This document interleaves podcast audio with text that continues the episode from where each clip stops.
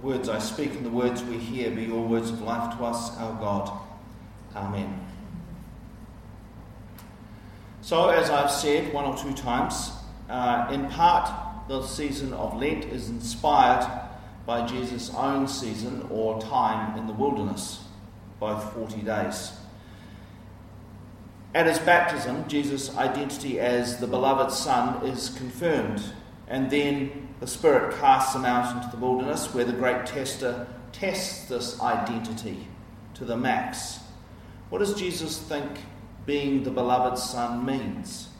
How will he live that out? And what will he trade it in for? Based on that, Lent is a season for us to spend some time asking what does it mean for us to be the beloved children of God? And how does that shape our identity? What does it mean for us to be a beloved child? And how do we live that out? And what will we trade it in for? Within Anglicanism, one of the major means of knowing that we are beloved children of God and helping us know how to live that out is, as I've said for the last two weeks, our, our liturgical tradition. So during this Lent, I'm spending some time exploring our liturgy and our liturgical tradition.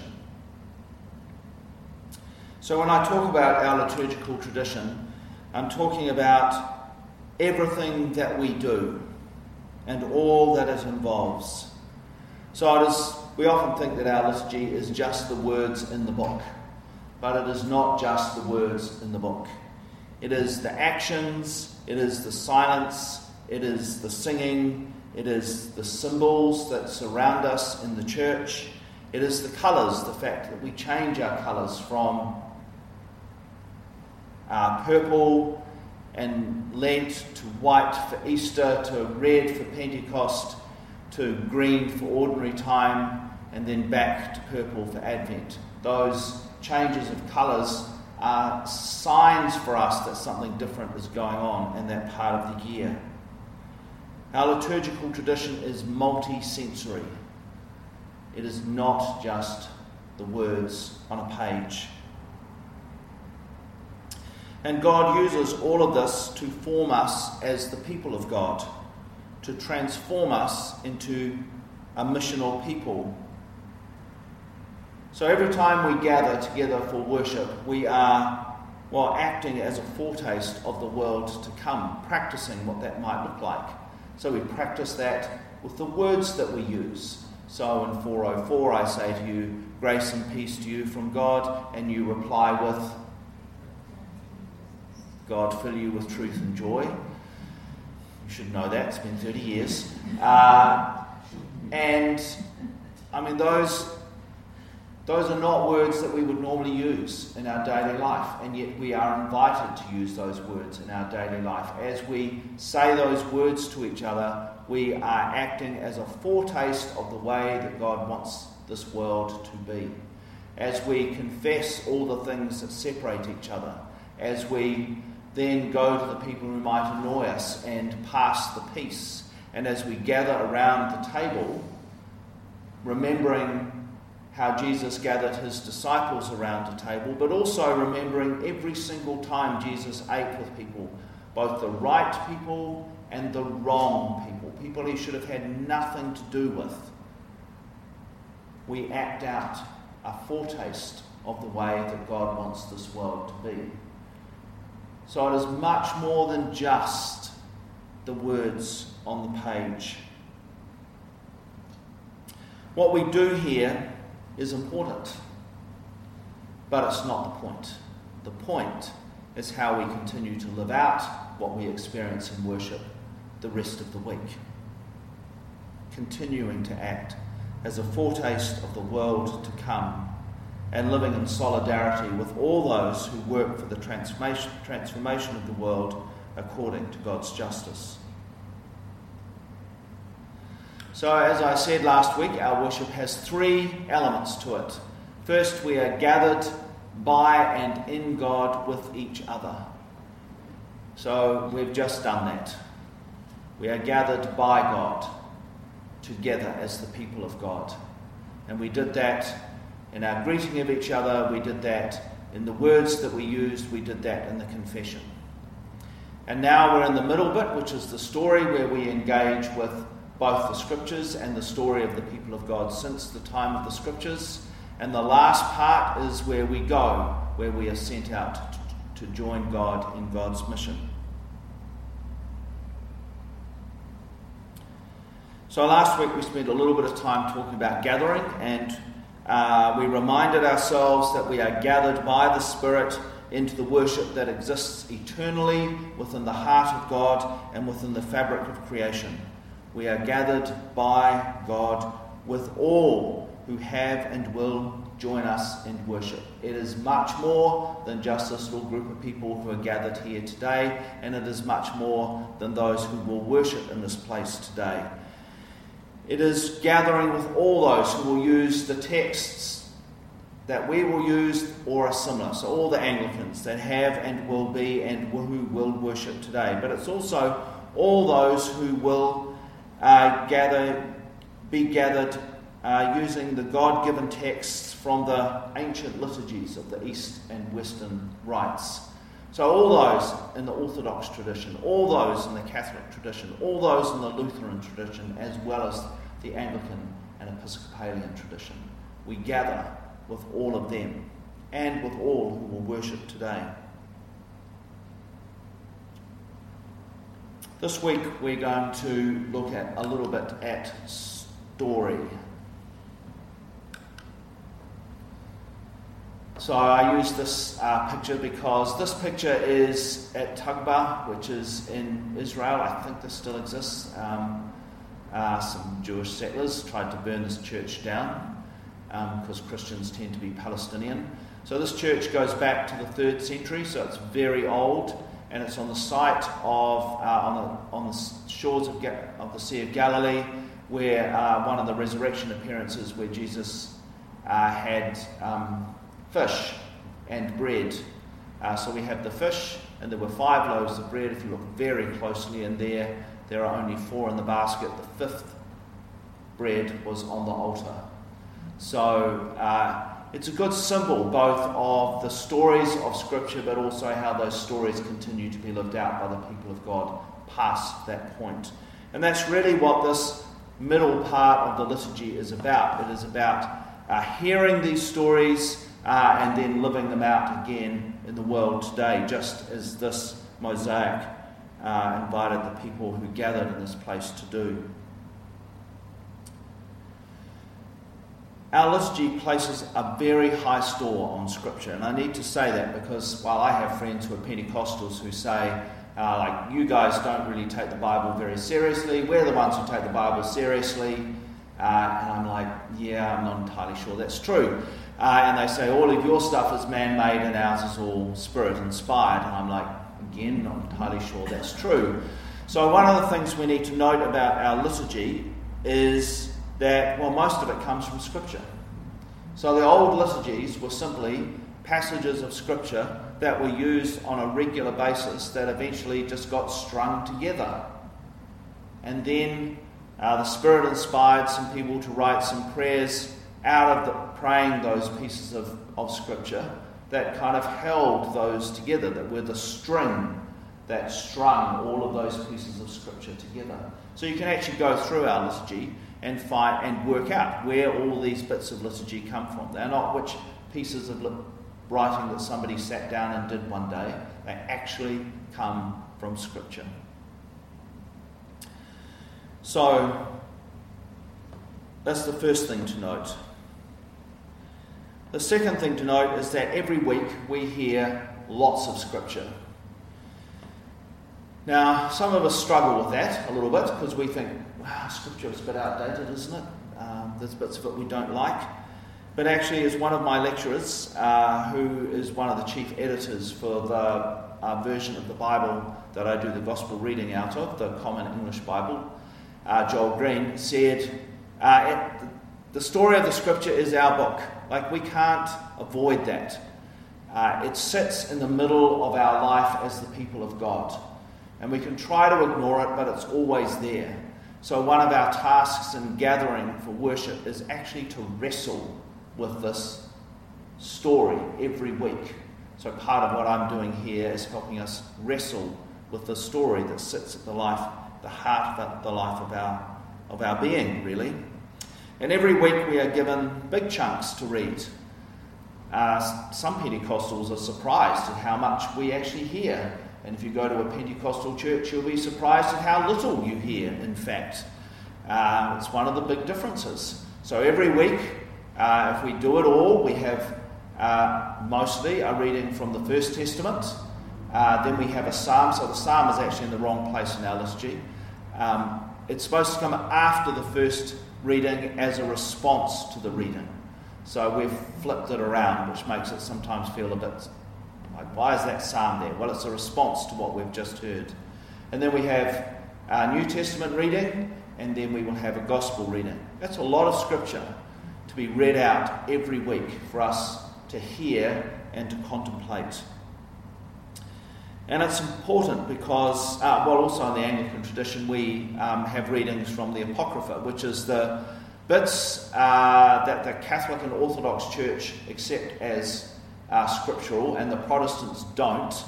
Uh, so, because we're good at standing in the middle, uh, we, we, we don't hold them in quite uh, the same esteem as the bits that we call scripture, but we still think they're worth reading and taking notice of. So they are involved in the lectionary as well.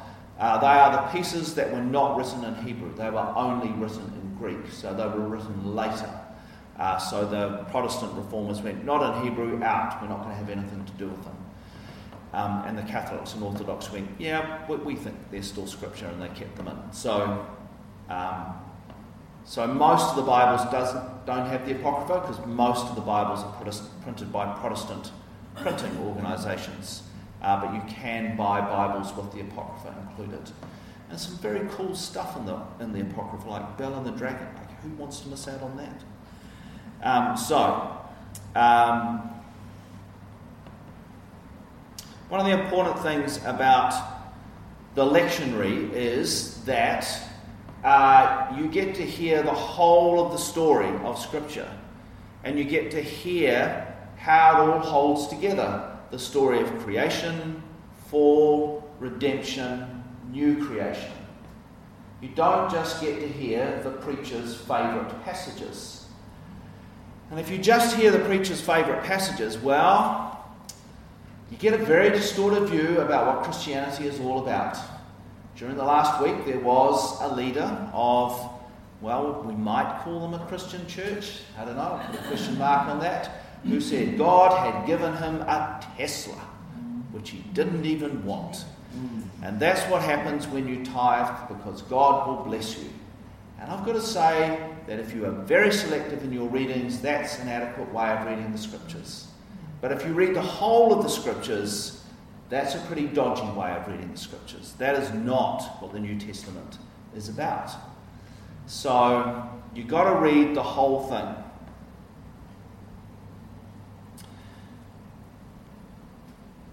Now, one of our key roles in the service then is the people who actually read these passages aloud.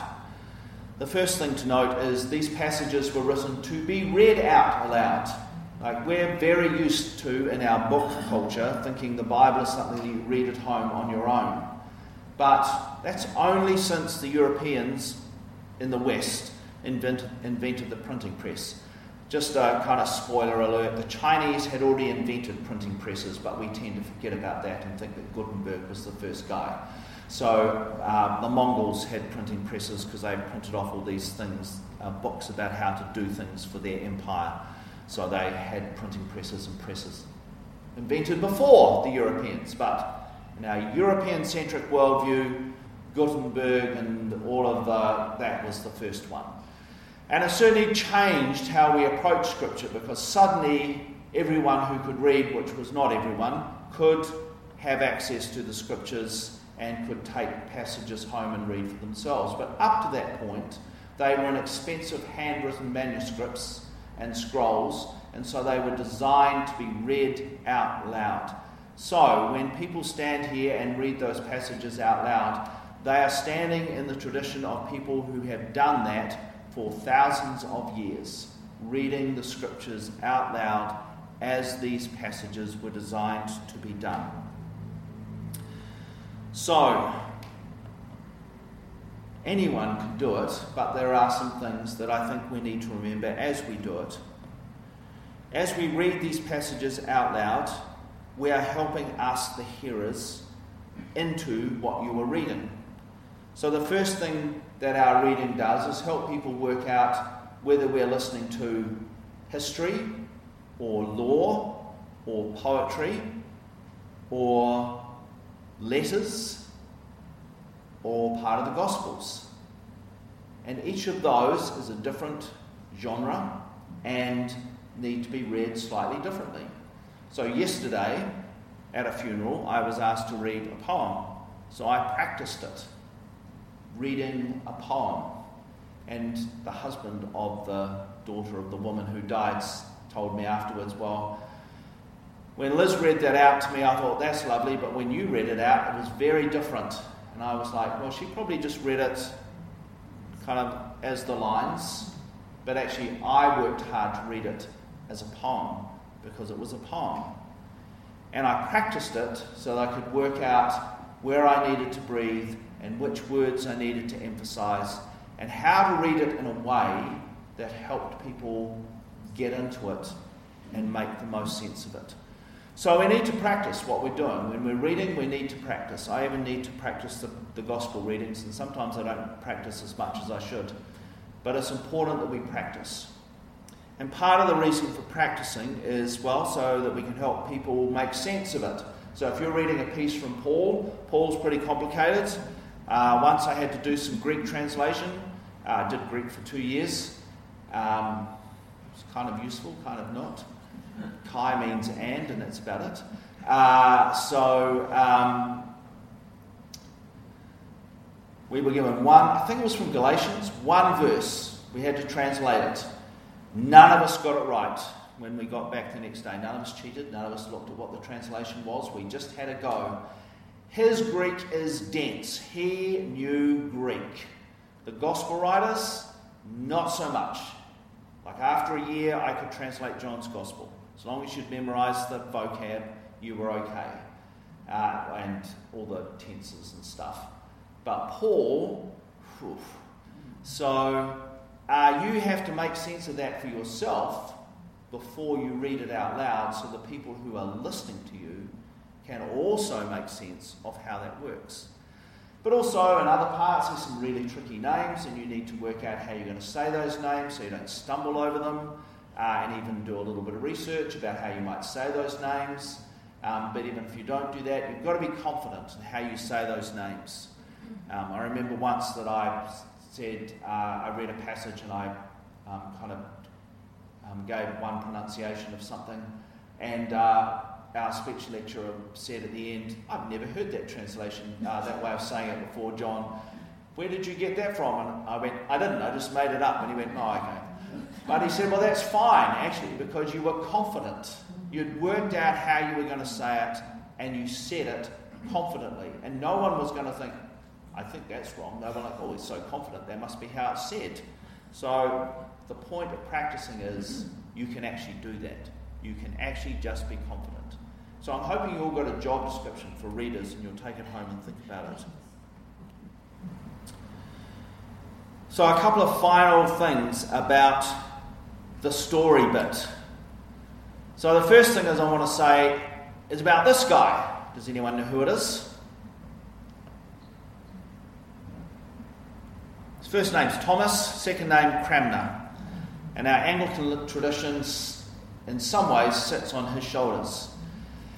And we often think about Anglicanism as being quite like just stuck in the mud and not much room for innovation and doing things differently. And this is the book, and we should stick with it. And actually, there was a lot of controversy when we wanted to move away from his liturgies. Cranmer was the great innovator. Here's the first thing he innovated. What language was worship in when he was first ordained? Latin. What language were his liturgies in? Latin. No, English. English. Just think about that for a moment. Everything was in Latin, and he came along and said, Liturgy needs to be in the language of the ordinary people, English. And just think of the fuss that was made about that. He was on version number three of his liturgies when he was put to death. He did not write one and say that'll do for the next 400 years. He was on number three. He was the great innovator. And he was adamant that worship needed to be in the language of the common people. That's what his prayer books were about. He would be appalled that in the 1900s we were still using effectively his liturgies in his language. Yes, it's beautiful. Yes, it flows well. No, that's not what Cranmer wanted. He was an innovator. So we have to remember that at the heart of our Anglican liturgical tradition is a spirit of innovation. And we need to, well, get back to that actually and be a bit freer. Yes, this is a gift from God, but in this bit of the liturgy, how can we create space for people to engage with these stories? Allow these stories to shape our imagination, to shape how we see and live in the world. How do we make space for people to know that they are beloved children of God and to grow in how we live that out in our daily lives? So, some of that is we do in the actions, but also how else can we do that? That's constantly a question that we need to ask. So, part of that is the sermon. So, this is this week's story. So, part of my preaching, which is more than 12 minutes, is that uh, I'm hoping to help you engage with these stories on your own. So that's not just what I think, but it's also what you think. We are all theologians, every single one of us, whether we realize it or not. And most of the time we don't, and so we do our theologizing pretty without paying much attention to it. But we are all theologians because we all have ideas about God and we all have ideas about what it means to be a Christian and we all have ideas about the place of the Bible and we all have ideas about how to live all this stuff out. That is what theology is about. So, I'm inviting you to be just a little bit more intentional about your theologizing. But it's also not about what I think, it's about what we think. So, the same guy that said we need to wrestle with the story of Scripture because it is our book and it sits at the heart of our life also said the role of the preacher is to help people's imaginations be shaped by the story of Scripture. I think that's a really important thing. So, it's not knowing about the stories, it's allowing those stories to shape who we are. And one of the problems with the Protestant Reformation was, and modernity was, it turned everything into knowing more about rather than allowing the story to shape us. You can know about everything without that making a jot of difference. One of the examples of that was when I was at college and uh, I was part of the stroppy white men's group, which sounds a little frightening, but we were actually trying to call out moments of racism and misogyny in the life of the college. And we were a little group that some people didn't like because we would name the moments when they were being just a little bit racist. We'd go, ooh, isn't that a little bit racist? And there were some of the lecturers who knew all about racism and could use all the right language, but also were quite racist in some of the things they said and did.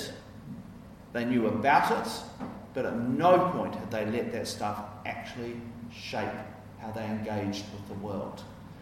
So that's the difference between knowing about and letting that imagination shape the world. So part of why I get you to talk is so that you can respond to what I've said. And so that we can actually do some of that work together. So that we can wrestle with these stories together and think about how do we respond? How does the story shape how we see the world? So that's the middle bit of our services that we're in the middle of at the moment. And in light of that, I'm going to ask you to turn around and just say, what is one thing that stood out for you today in all that I've just said? And then we will carry on with the prayers for today.